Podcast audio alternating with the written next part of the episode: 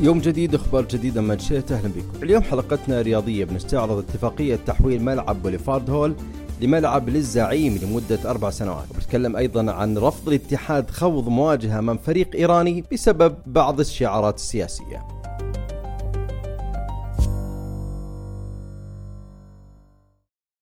أعلن تركي آل الشيخ رئيس مجلس إدارة الهيئة العامة للترفيه عن اتفاقية جديدة مع إدارة نادي هلال تتضمن تحويل ملعب Boulevard Hall لملعب رسمي للزعيم لمدة أربع سنوات مقابل 40 مليون ريال سنويا. تم تسمية الملعب باسم المملكة أرينا Kingdom Arena والتسمية الواحدة قيمتها 25 مليون ريال كفل فيها الأمير الوليد بن طلال. الملعب الجديد بيتم بناءه خلال 60 يوم فقط في موقع استراتيجي مميز في شمال الرياض وبيتم إعداده لاستضافة أحداث رياضية مميزة مثل كأس آسيا 2027 بيكون الملعب مصمم ليتسع ل 26 ألف متفرج. بهذه الساعة بيتفوق على ملعب الأول بارك وهو الملعب اللي تكون فيه مواجهات نادي النصر.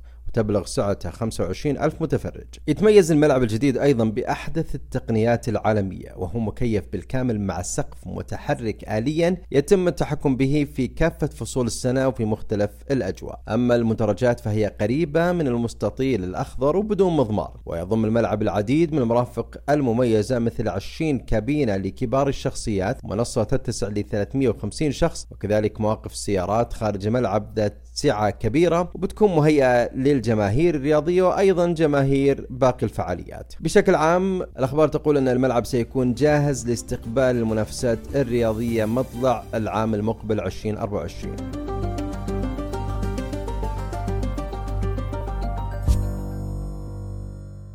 إلى الخبر الآخر اللي يخص مواجهة فريق الاتحاد السعودي مع الفريق الإيراني سبهان واللي تم إلغائها أمس بسبب رفض لاعبي الاتحاد دخول أرضية الملعب اعتراضا على ممارسات النادي الإيراني بعد ما وضعوا صور وتماثيل ذات طابع سياسي بعيدة عن مجال الرياضة. وبعد نصف ساعة من تأجيل المباراة غادر لاعبي الاتحاد ملعب المباراة تماما في ظل رفض إدارة النادي الإيراني تلبية المطالب التي تقدم بها الاتحاد. بعدها جاء الإعلان الرسمي من الاتحاد الآسيوي لكرة القدم وسلم وذكر بأنه تم إلغاء مباراة الاتحاد وسبهان واللي كان مقرر إقامتها على ملعب نكش جهان في أصفهان بسبب ظروف غير متوقعة. وجدد الاتحاد الآسيوي لكرة القدم التزامه بضمان سلامة وأمن اللاعبين وحكام المباريات والجماهير ونوه بأنه سيتم إحالة هذا الأمر إلى اللجان المختصة الموقف الاتحادي نال إشادة كبيرة من المغردين السعوديين والعرب وكذلك نجوم الفن بسبب رفض الاتحاد خوض هذه المواجهة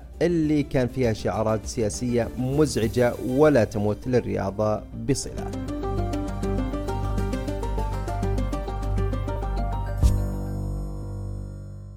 قبل ما نختم ناخذكم في جولة لأبرز الفعاليات والأحداث والمناسبات التي تقام في المملكة. اليوم تنطلق النسخة الخامسة من انترسك السعودية وهو أكبر معرض للصناعة يضم أحدث الابتكارات في مجال الأمن والسلامة ويجتمع فيه الآلاف من خبراء القطاع لإجراء مناقشات حيوية وفرص تواصل لا مثيل لها ذلك في مركز الرياض الدولي للمؤتمرات والمعارض. فعاليات مطل البجيري مستمرة وفيها تجربة استثنائية تبدأ بالمطاعم الفاخرة الكبيرة وتكتمل بالمعالم الثقافية والتراثية التي تتواجد في المنطقة. إلى هنا وصلنا لختام مشيت لهذا اليوم وعدنا يتجدد معكم غدا بإذن الله.